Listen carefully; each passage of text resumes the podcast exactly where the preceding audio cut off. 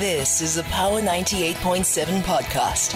Now we're talking. Subscribe to Power 98.7 podcasts in iTunes or wherever you get your podcasts. There's more on power987.co.za.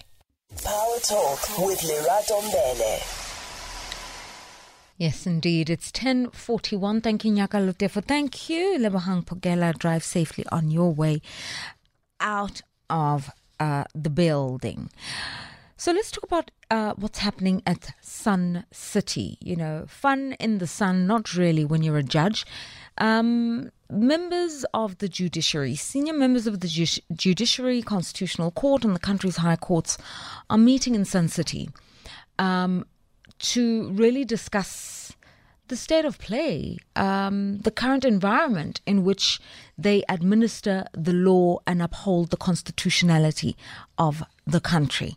So we're told the last time this kind of meeting happened was 12 years ago. So 12 years, a lot of things have happened uh, politically uh, in South Africa, and the judiciary have really found themselves in the crosshairs of a lot of things happening in the country. And so maybe this was a good time to take stock of their constitutionally mandated role. You'll remember that the Constitution breaks the country up institutionally into three pillars.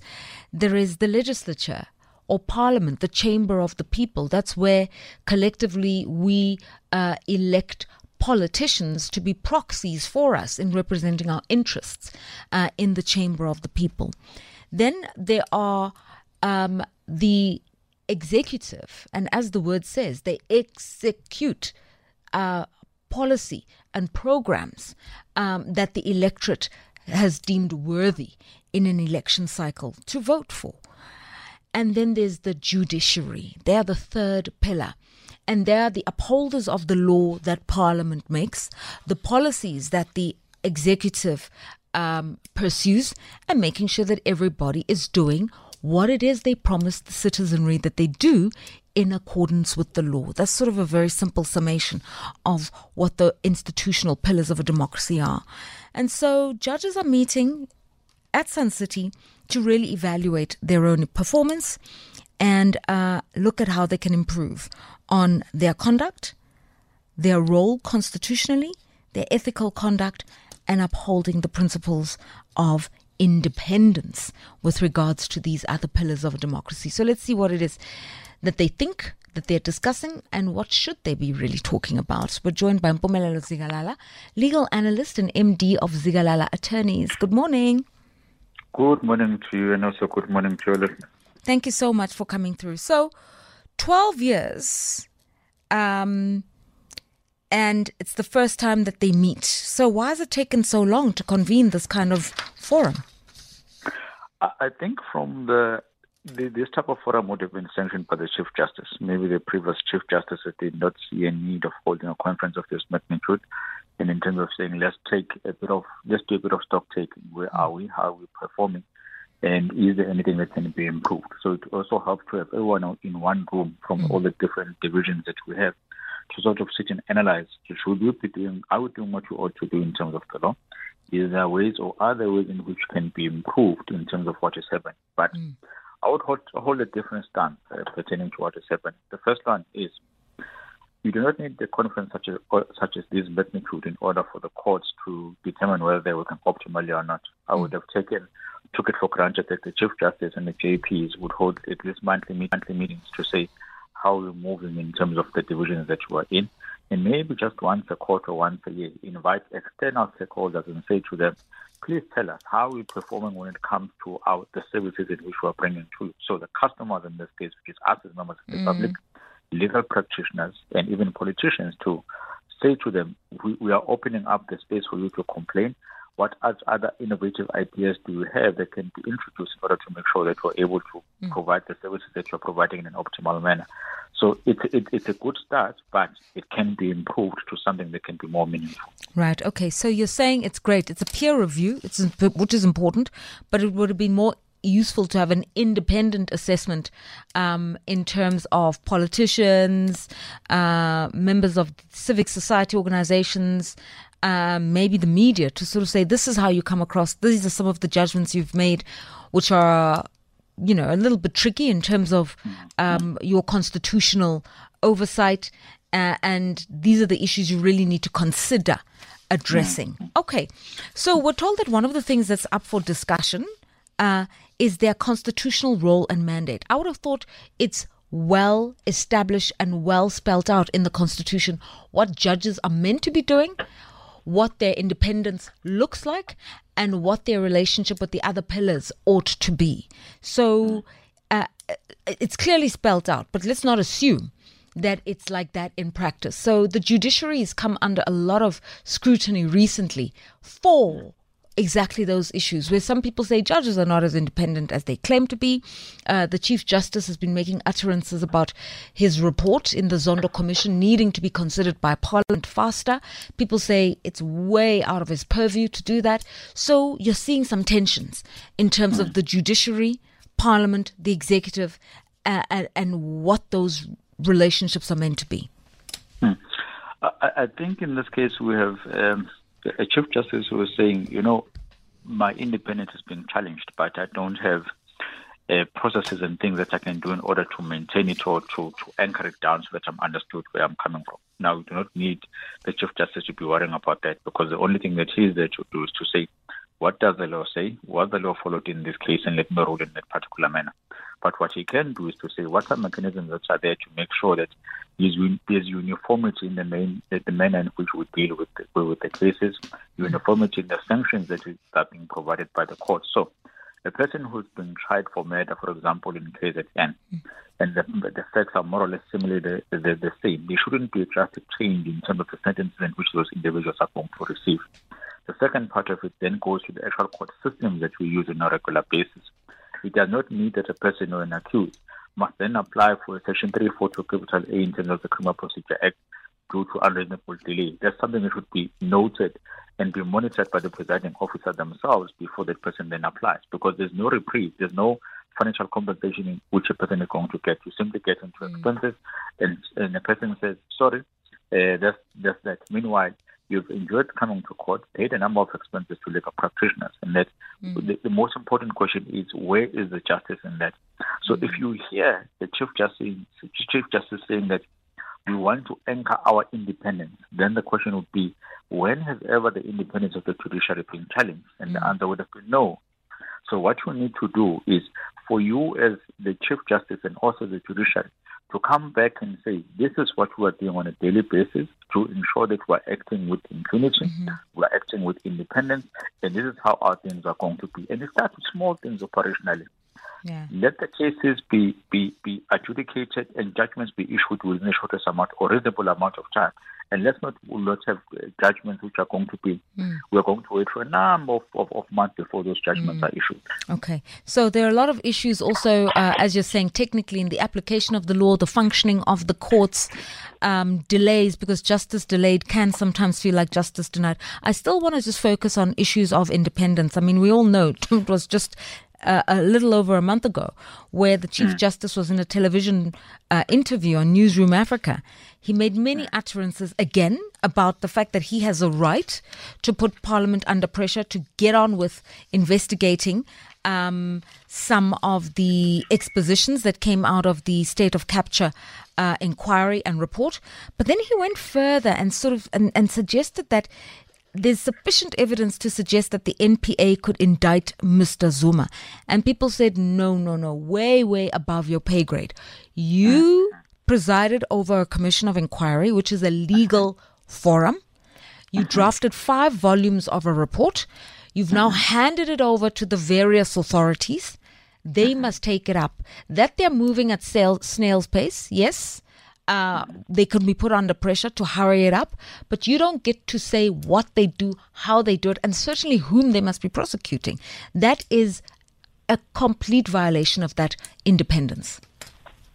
Uh, not not only that, you have the, the, the code of conduct in which justices are meant to abide by, and that mostly applies both to sitting judges and judges, judges that have retired. So in any matter in which it's currently in, in, in court or that there's a potential of learning in, in, in your desk or in your courtroom, you're not supposed to cast any aspersions or say anything with regards to that matter in a public platform.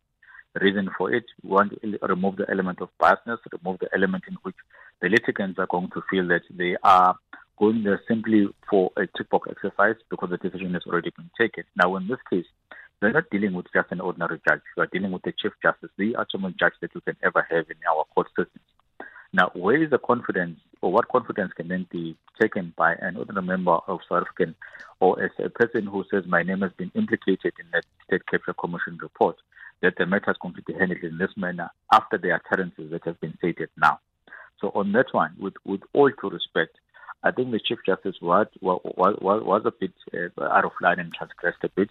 Mm. He shouldn't have stated or looked into that particular matter. What you ought to understand, though, is that there are tools which are available to him, just like those tools which are available to any member of the public. Mm. If a, a, government department or any institution is not doing its job, and you want to compel them to act, you go to court and you ask the court to say this is this is the report and this is what has taken place, and not mm. to say those utterances in public platforms in which yeah. all you should be talking about is the independence that you are saying mm. is not there. Mm. All you should be discussing is ways and means in which you are providing mm. the efficiency of the court systems so that can, they can be mm. accessed by anyone. Okay, so I don't want to zone in on this case, right? But I mm. do want to say that there's something about the Zuma era of politics that really and truly created many, many um, tests for this issue of judicial independence. I'm thinking of uh, the former justice of the Cape High Court uh, being accused of trying to influence judgments on the bench with regards to various other matters pertaining to the Zuma administration and even Mr. Zuma himself. So, in many different ways, this issue of independence has really come up several times during that administration and certainly in the last decade. Why is that? I, I think many individuals have, have understood that sometimes the only way in which you can get what you want when it comes to certain political things and political maneuvers is that you must go to court and be able to accept them. There have been a number of instances in which a, a political party will go to court to set aside other elections of, of anyone in that particular position or the test of whether a political appointee is doing their work or not is going to be tested by our courts. And certainly when it comes to the former president, uh, he is the one that has litigated, I think, for the past decade. And even before he came in as president, he was already now in, in our courts. So the manner in which those particular cases were removed from the roll, the manner in which those cases are being handled now is going to come under scrutiny. Mm-hmm. And regardless of how you you, you you you adjudicate those matters, there are some individuals that will not accept the legal um, responses or the legal reasoning behind those judgments as to how they, they, they came about. So we are moving into an era in which maybe our judiciary is also being called upon to be more explicit in the reasonings which which, which fuel their judgments. They are, they are being called upon to be more explicit as to what has been considered, not only for the purposes of clearing their names, but for the purposes of developing their jurisprudence, which is why I always have an issue when matters are going to go straight, maybe from the High Court to the Constitutional Court, mm. because as they don't go to the to, to the SCA, mm. they are robbing us legal practitioners of the reasoning that has been utilized by uh, by the mm. court, which assists us at the end of the day when we are arguing matters okay. or discussing or analyzing whether we have a case or not. Okay. So it is those type of things which uh, must then be looked at. Okay, I, I, I like what you're saying. I'm, I'm going to ask you to elaborate a little bit more. So you're saying there are different steps in which uh, the application of the law needs to be tested in its validity and philosophy and its jurisprudence. And so, first, the case comes to a district court, regional court. Then, you don't like the outcome. You may then have the right to appeal. You then take it to the Supreme Court of Appeal.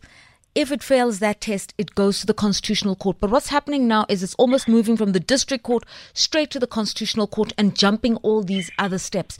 And when we see more and more cases where that is happening, where people are going straight to the top without going through the process, it starts to dilute um, the legal system. Help me understand why. Mm as you are going through these journeys from the lowest court up until the court, you, you, would have certain judgments which are going to come in. Now, the beauty about those judgments is that there's different presiding officers which are going to be there. Start from one, it moves to three. You then get to the SCA, and you, you will have the full bench, five judges independently providing their legal minds and interpretation as to how the law ought to be, up until you get to the Constitutional Court where you would have more than nine. Now, in instances where you then jump the gun, uh, for lack of a better word, and move straight to the Constitutional Court, you are then robbing us, uh, legal practitioners and also the community, of the type of reasoning, of ways of reasoning that could have been developed by those courts that are, are underneath. Now, when the matter goes back to court on another occasion, then we do not have a full grasp as to how the court ought to interpret this particular section. We don't have a full grasp of, of how these uh, sections are ought to be determined or ought to be thought the, the, the intention of the legislature was. Mm-hmm. So, which is important that when one is litigating and even when the Crown Court is deciding on these matters, or each, each and every single sphere of or sphere of our judiciary when they're drafting down their judgments, it will almost should be sort of a workshop type of session to say, wow. this is how we arrived at this particular decision. These are the elements and the factors that we looked at. We looked at the intention of the legislature. And this is how we arrived okay. at the conclusion of saying who has won and who has lost. Right. And not to simply concentrate on the ultimate winner and, and, and the loser right. in that case, because although it may assist in terms of the litigants, but in terms of us as to how the, the decision was arrived at, then it, it, remains a problem. Right. Okay. So precedent setting stuff. Let's talk about technically and operationally the running of our courts because these are the presi- top presiding officers of the High Court divisions Labour, Labour Appeal Court, Supreme Court, Electoral Court, Land Claims Court, Competition Appeal Court, Constitutional Court, Magistrates Courts. These are the people in Sun City. And I just remember the case where here in um, Gauteng, um, there was a case of uh, two senior judges or two jurists who were facing a human resource issue. Um, the judge president wanted to fire them, but they had to have a panel of judges and the JSC who said, no, actually, the grounds might not be right because one of them had suffered a stroke and the other one is undergoing a spiritual awakening.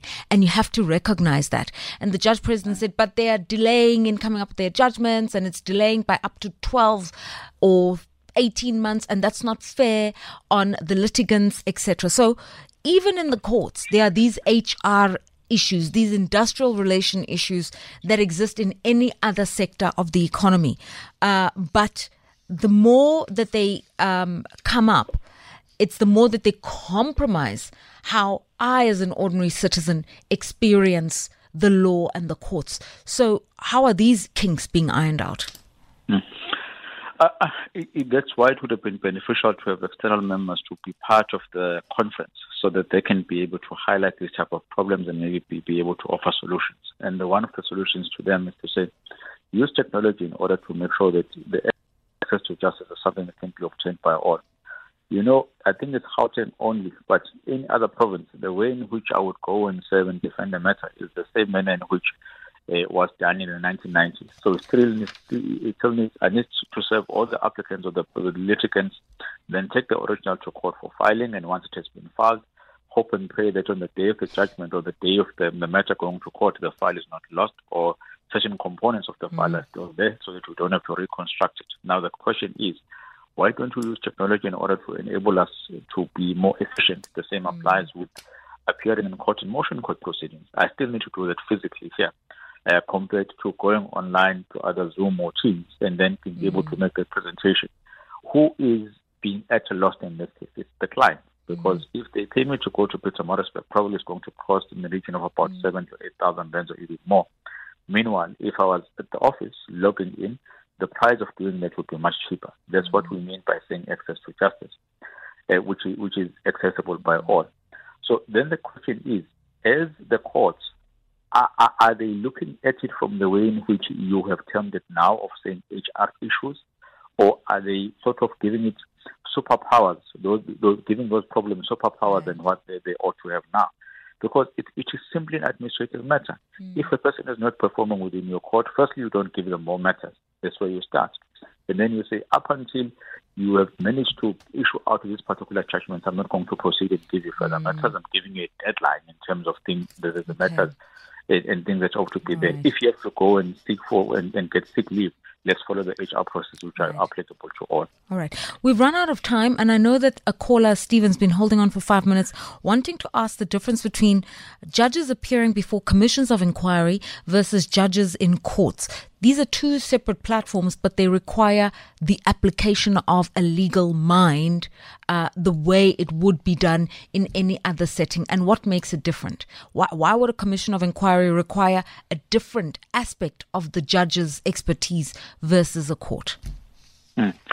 It's it's the, the basic principles when it when it comes to justice. So you need someone who's going to understand what can I accept as evidence, especially when it comes to hearsay evidence.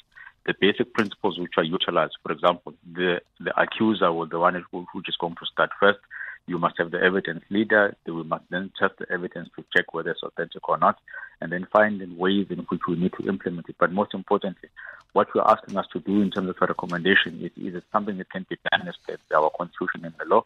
If the answer is yes, then you continue, you continue with that. Meanwhile, when you're in court, all the rules and, and, and acts pertaining to how the superior court and the magistrate ought, ought to act follow those rules. But the adjudication mm-hmm. process is almost similar in the manner in which we do it within the commission. However, in court, we are much more stricter because okay. you do not want anything which is going to change your, your, your judgment or any evidence that is going to come right. in that ought to have been left out. Ah, it's been an education and thank you for your time. Mpumelelo Zikhalala, MD of Zikhalala Attorneys, also a legal analyst. It's time for the news. You've been listening to a Power 98.7 podcast. For more podcasts, visit power987.co.za or subscribe wherever you get your podcasts.